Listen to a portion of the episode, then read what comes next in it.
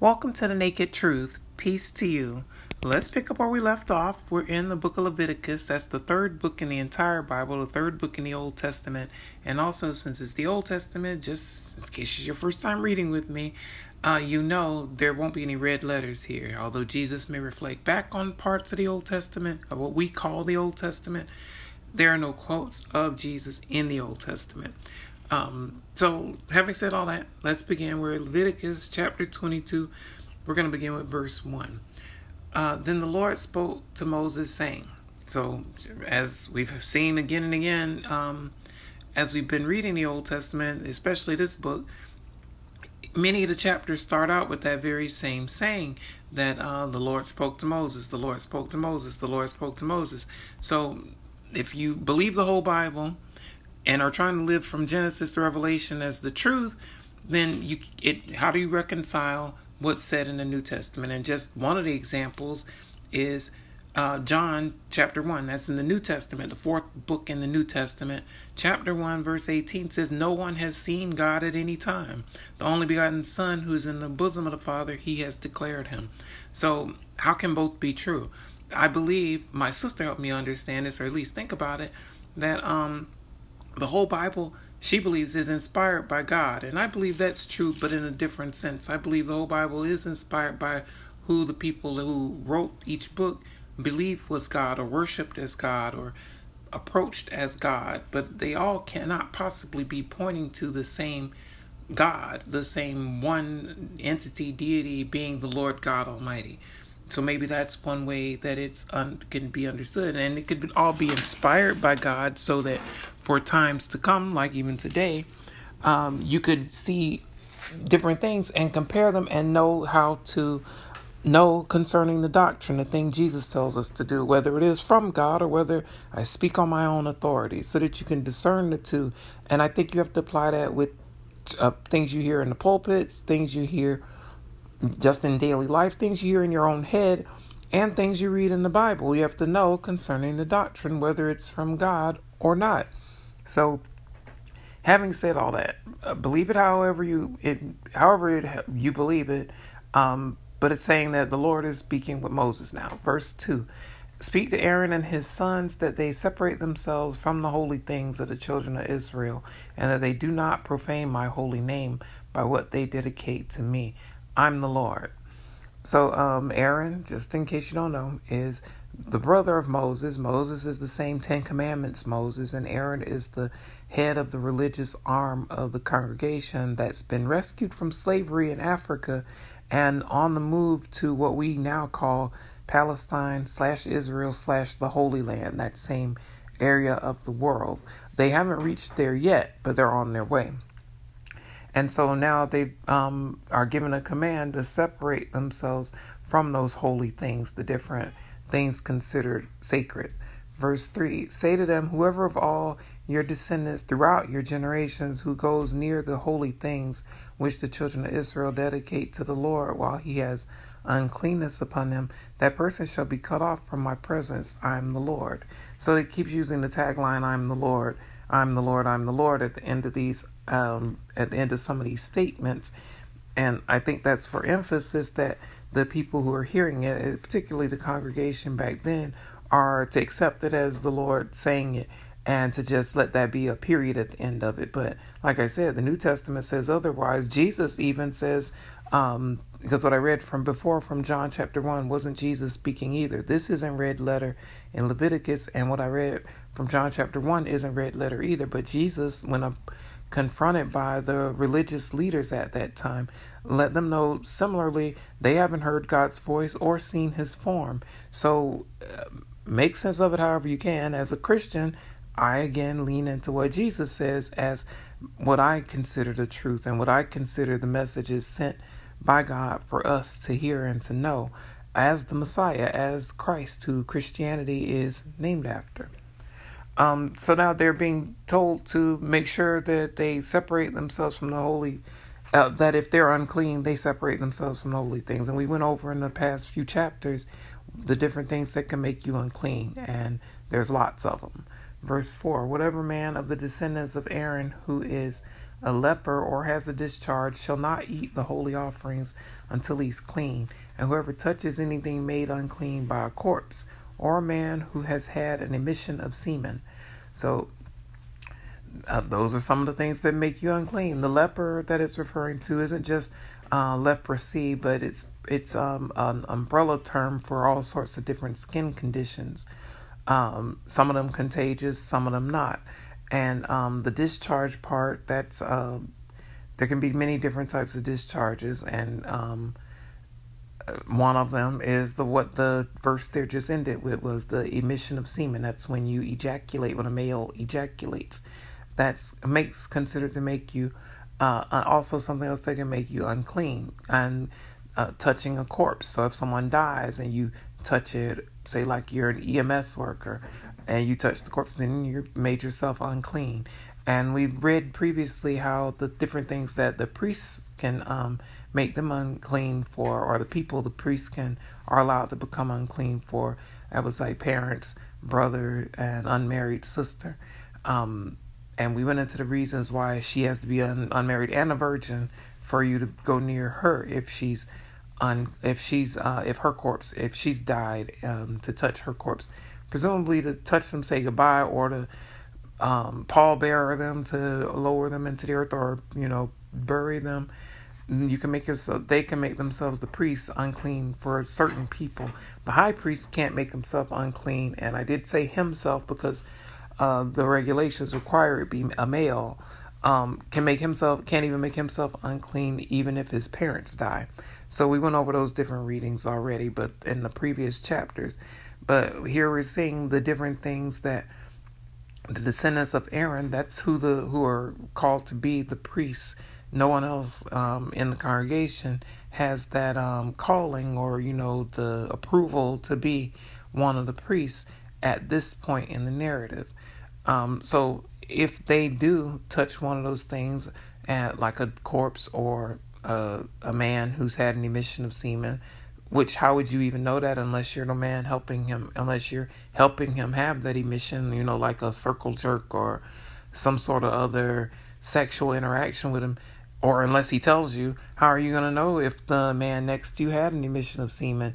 You i guess it's a, a, an honor system where if he if he's if he's done that he willingly separates himself as unclean from you instead of just trying to pretend like he didn't do it and pass as being clean still, and then you touch him and you don't know that he's pretending to be clean and he's actually unclean, how would you even know that?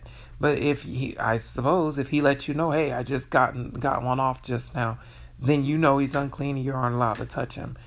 It seems really highly unlikely to me that people do that, but people do do that in you know in private conversations when they think they're private they say all kinds of things so it's possible but so if you know that a man has had that emission, say you saw him do it, you heard him doing it, he told you about it, um, then you know he's unclean. You aren't allowed to touch him or a corpse. Otherwise, you also become unclean. And that's specifically for the priests, the uh, Aaron's descendants.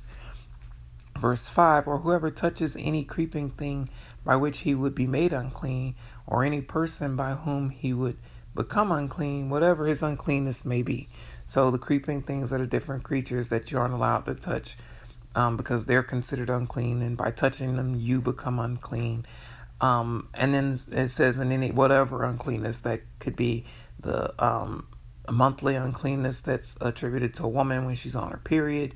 It can be the uncleanness of the dead bodies, like we talked about. It can be uncleanness of uh, after childbirth of uh, you and you touch uh, the woman who just gave birth, also considered unclean the woman who gave birth and the person who touches her.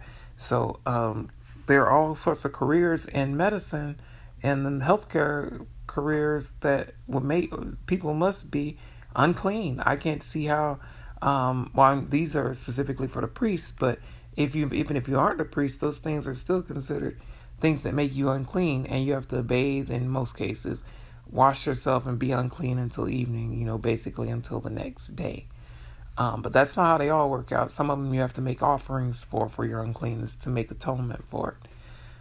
Um, verse 6 The person who has touched any such thing shall be unclean until evening, and shall not eat the holy offerings unless he washes his body with water. So, what we're just talking about. If you are made unclean by touching those things or interacting with those things, um, for the priest, they have to remain unclean. They have to wash their body in water and be unclean until evening, meaning that's when the next day starts. So the uncleanness is left in the behind, left behind, excuse me. Verse 7 And when the sun goes down, he shall be clean. And when afterward he may eat the holy offerings because it is his food.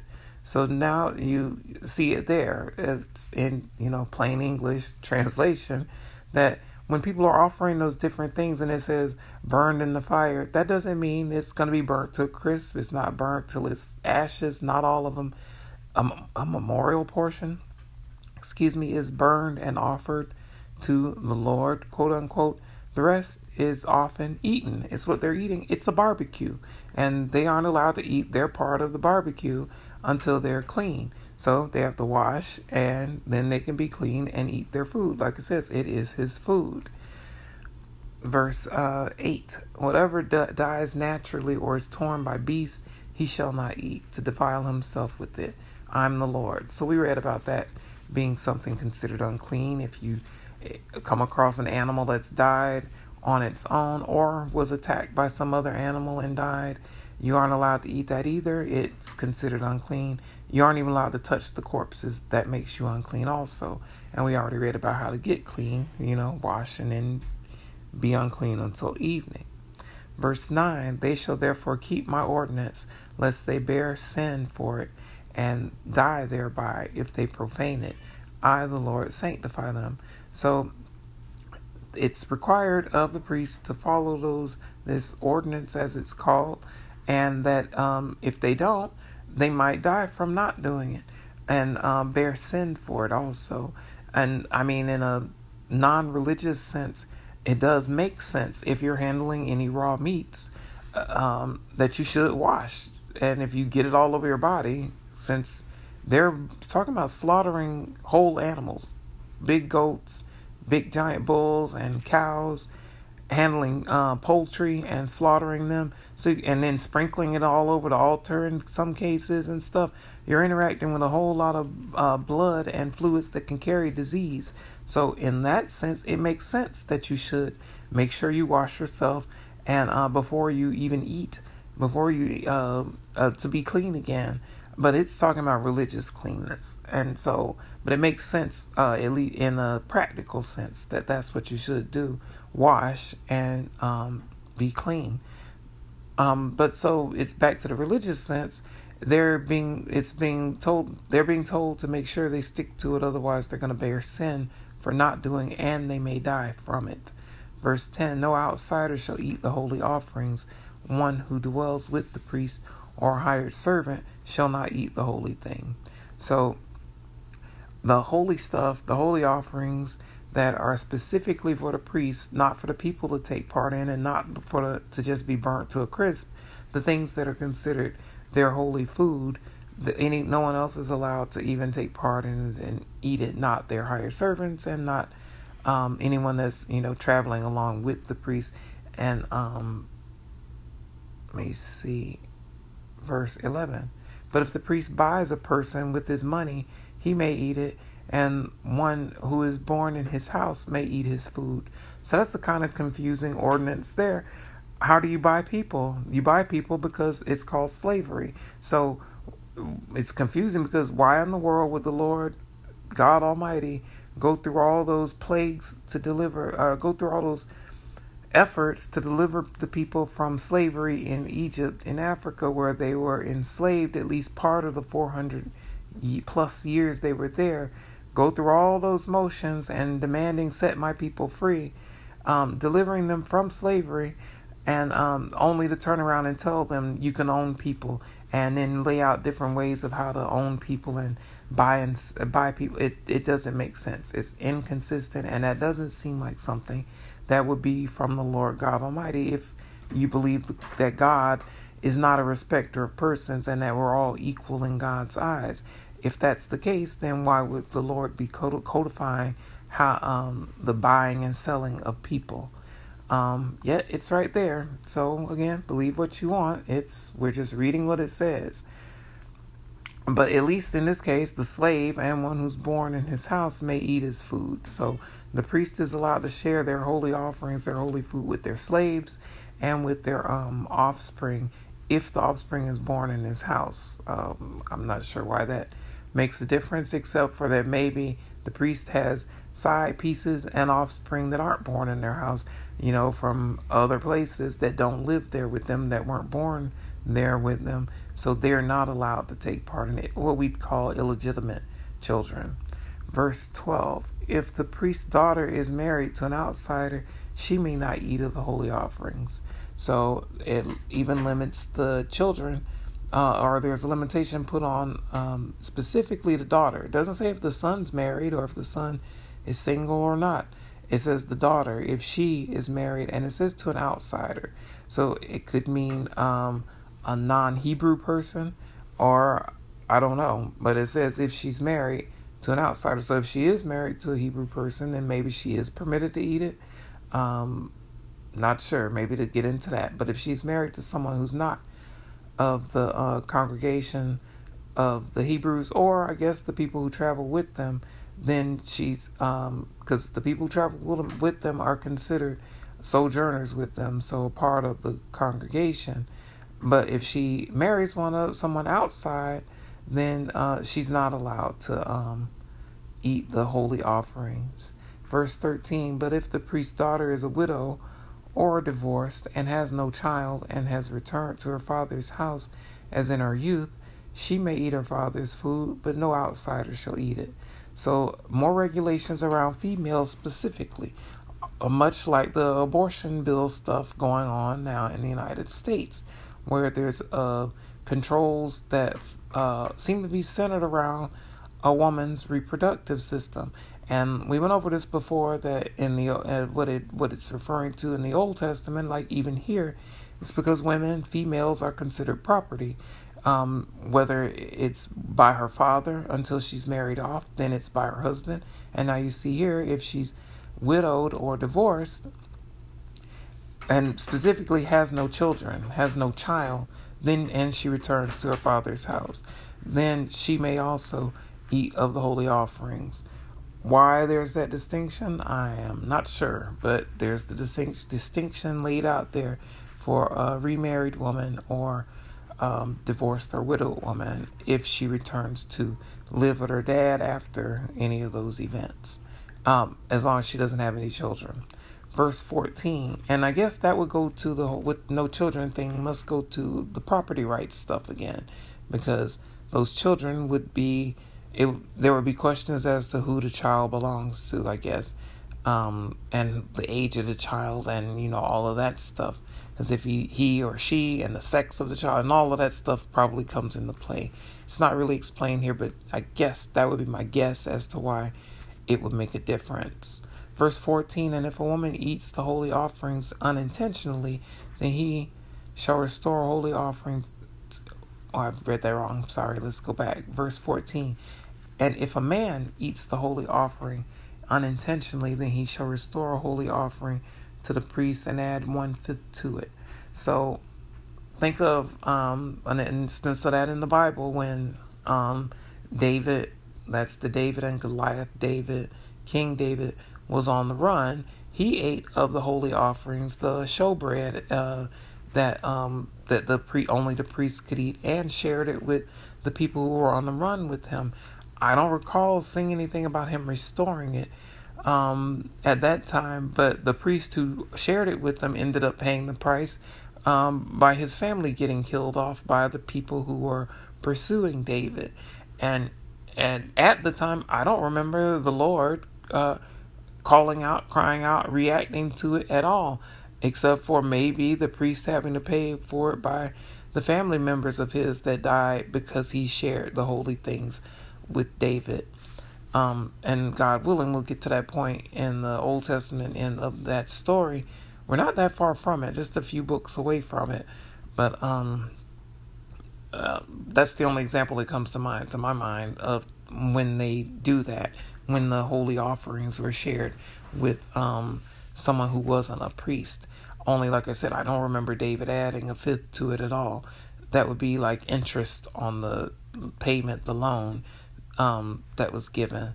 So if that does happen, and it says unintentionally, David did it fully intentionally, but if you, I, it's uh, here, it's talking about if you unintentionally eat um, part of the holy offering. So I'm not sure how that would happen since they're separated from them, but I guess anything could happen. So when it does happen, the person who unintentionally ate what was dedicated to or specifically for the priest, once they realize that they have to make restitution for it by paying it back plus a fifth. Um, and how you pay back a fifth of a goat, I don't know. A fifth of a cow, I don't know. But it says add one fifth to it. It sounds almost like money. That it's what it's talking about. That you have to restore it back um, with coins. And when you do, add a fifth to it. Verse 15 They shall not profane the holy offerings of the children of Israel, which they offer to the Lord. So um, it's emphasizing that you can't profane those holy offerings that they're um, to the Lord. Um, and so that's what sort of sanctifies them and separates them from the rest of the other offerings that people may make. Verse 16, or allow them to bear the guilt of trespass when they eat their holy offerings, for I, the Lord, sanctify them.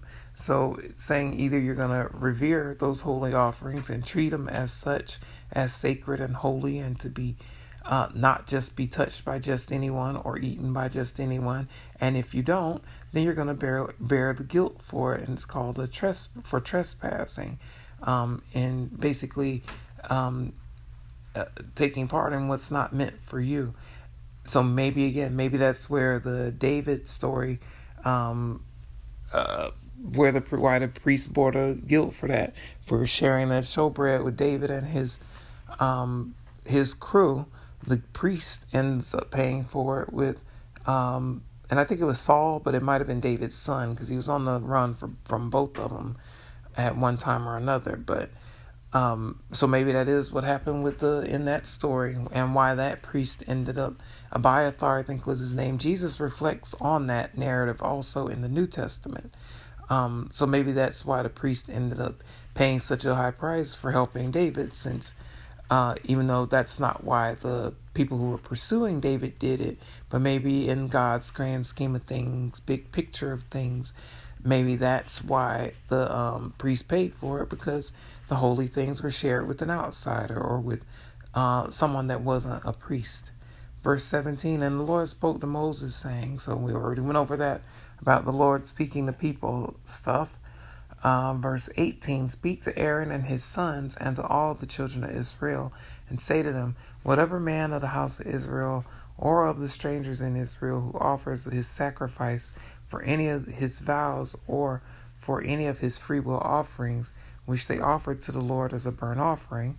So now it's gone on to what uh, things that apply to the congregation and the offerings they make um, to the Lord and and um, for the any vows or free will offerings that they may feel like making, these apply to them.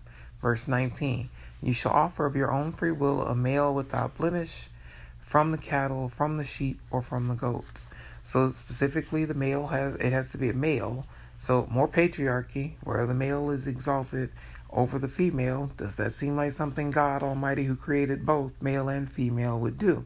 Whatever the case may be, that's what it's calling for. Um, that the it has to be a male and it has to be sort of physically perfect.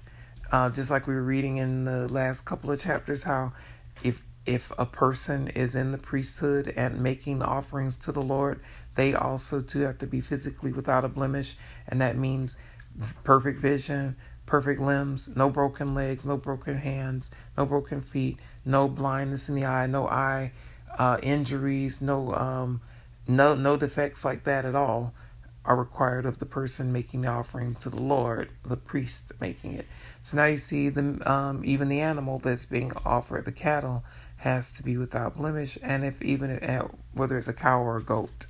Verse 20 Whatever has a defect, you shall not offer, for it shall not be acceptable on your behalf.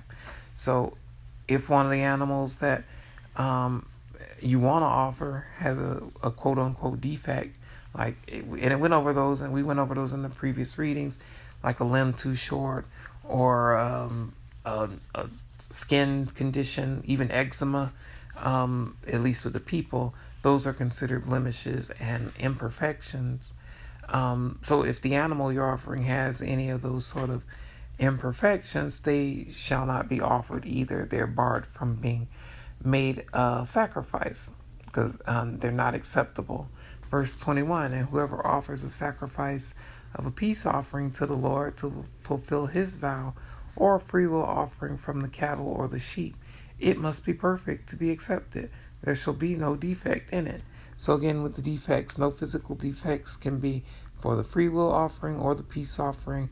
And I'm guessing for the trespass offering or the sin offering, generally speaking, they have to be males without blemish, um, meaning physically perfect. Um, verse 22 Those that are blind or broken or maimed or have an ulcer or eczema or scabs, you shall not offer to the Lord, nor make an offering by fire of them on the altar to the Lord. So the Lord apparently doesn't want anything handicapped or disabled or deformed at all, um, whether it be the animal offerings or the priests making the offerings. Those things are not uh, acceptable uh, to the quote unquote Lord to um, to be sacrificed, or in the case of people, to be the one making the offerings of the sacrifices. And just so um, um, we can see, just out of curiosity, what the word Lord is being translated from. In this instance, it's from Jehovah again. So, Lord here is being translated from the word Jehovah. Just so you understand that Lord is translated from many different words throughout the Old Testament, particular, but in the Bible altogether. But Jesus doesn't use any of those names when approaching, uh, when I'm sorry, when uh, referring to God in the translations for God in the New Testament, um, which I believe is in the Greek, whereas the Old Testament was from the Hebrew. Um, either way, the previous word is translated from is Elohim, which is the word used for God here in the Old Testament also. And I didn't see, and I haven't looked at every single word. Um, I mean, um, so it's possible there but I haven't seen in the New Testament where the word Lord, when Jesus uses it, is translated from the word Jehovah. Um, just so, a side note. Verse 23 Either a bull or a lamb that has any limb too long or too short, you may offer as a freewill offering, but for a vow it shall not be accepted. So, animals with those blemishes or those um, defects is perfectly fine to offer as a freewill offering, something that you don't actually owe, you know, owe for your sins or owe to make up for your um, trespass or whatever. Those have to be perfect. And I guess in that sense, it's because it has to be something you value most. It's not going to be something that, oh, well, I didn't really want that one anyway because it has that skin condition, or I really didn't want that one anyway because it's bow legged, or one leg is too long, or it's missing an eye, or whatever the case may be. So I won't really miss that one so much. But instead, it has to be one that's without blemish, one that would be one of your prime cuts. That that's what has to be um, offered. Um, but if it's not doesn't if it's not physically perfect, then it's perfectly fine offered as a free will offering, but not as some of those other offerings. Verse 24 You shall not offer to the Lord what is bruised or crushed or torn or cut, nor shall you make any offering of them in your land. So, knowing that the priests eat these offerings, that it's not just completely burnt to a crisp, it seems to me this could be the priest's menu or recipe in some in some way letting the people know we don't want your bruised and beat up diseased creatures to eat that. We want the physically perfect ones that you would keep otherwise. The free will offerings that's fine. And now that i think about it i'm guessing the free will offerings are probably the offerings that do get um, most often burnt to a crisp. I mean i don't remember the different regulations specifically but that would be my guess because it sounds like the free will offering is the one of the the not so perfect animals that people may offer that they may have just gotten rid of anyway or may have just let go of anyway. So it's like, okay, well, those are free will offerings, they can go ahead and get burnt to a crisp because they weren't all that perfect anyway. But the perfect ones, those are, it seems like, the ones that end up as barbecue meat for the priests to eat. Let me see. Verse 25 Not from a foreigner's hand shall you offer, excuse me, nor from a foreigner's hand shall you offer any of these as the bread of your God, because their corruption is in them and defects are in them. They shall not be accepted on your behalf. So if you if the priest ends up getting an offering from a foreigner and one of the instances that comes to mind of that happening would be um, I think it was Naaman the Syrian in the Old Testament who um, is looking for healing for his leprosy, his skin disease. He goes to either Elijah or Elisha, I can't remember which one, um, and is looking for the healing. And he has all those animals, uh, or he's trying to make, he has all those animals to sort of pay for the healing that he's seeking. Um, so if they had received that offering from him, and I don't think he did, instead his servant, I think his name was Gehazi, if I'm pronouncing that right, um, gets a little greedy and goes ahead and after he's dismissed, Gehazi goes and follows him and gets um, some money, a payment for himself, and sort of stashes it away, and then it ends up being a, a, a not so good turnout for him. Um, but the point being, when the people came there, when the, the emperor, when the guy Naaman went there seeking the healing, he had a bunch of animals with him as sort of payment for it. So if the um, prophet in that case had received it, or if he were able to get the healing from the priests, then he might have used that as payment for their um, efforts. And if he had, they wouldn't have been able to offer it um, legitimately because, like we just read, anything from a foreigner is um, not considered acceptable either because the animals also carry the sin of the people who own them. And I guess that goes to why the animals get sacrificed, like when the goats get possessed by the spirits and then ends up being the scapegoat and all of that. Verse 26 And the Lord spoke to Moses, saying, So again, more messages from Moses from the Lord. 27 When a bull or a sheep or a goat is born, it shall be seven days with its mother, and from the eighth day and thereafter it shall be accepted as an offering made by fire to the Lord. So when there's a newborn, bull or sheep or goat, it um, has a just over a week, a week um, to um, live with its parent, live with its mama, and then after that, it's it's um it's up for grabs as far as being an offering, an acceptable offering. Um, made by fire to the Lord. And again, made by fire doesn't mean it's going to be burnt to a crisp. It means it's going to be barbecued. Verse 28 Whether it is a cow or ewe, do not kill both her and her young on the same day. Well, that's a kind word that uh, two generations don't have to die off on the same day. For a humans, uh, two generations of animals don't have to die off the same day for human sins and shortcomings. At least there's that.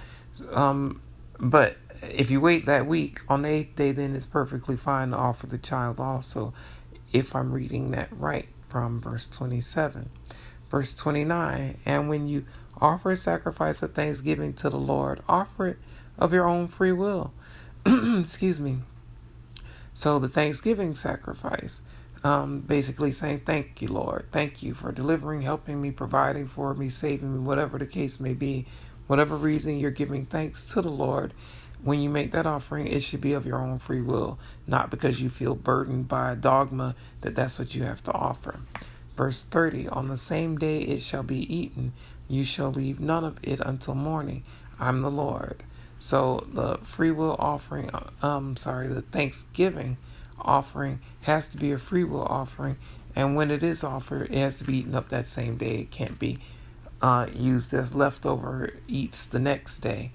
Um, and and that's different from some other offerings. Some other offerings you can eat up until the third day, then it has to be burned, or otherwise it's not accepted.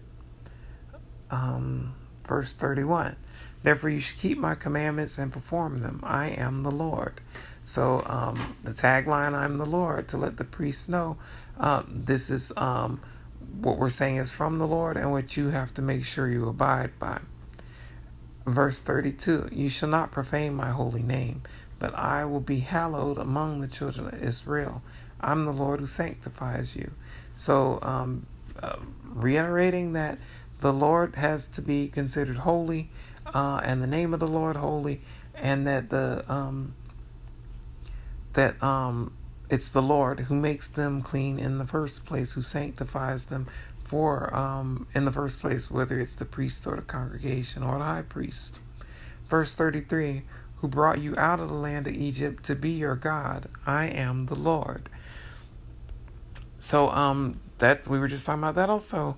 Remember, these are the same people who were delivered from slavery, and now we have a distinction uh, um, for them of how they can share or not share their eats with um, the people who they bought slaves, in other words.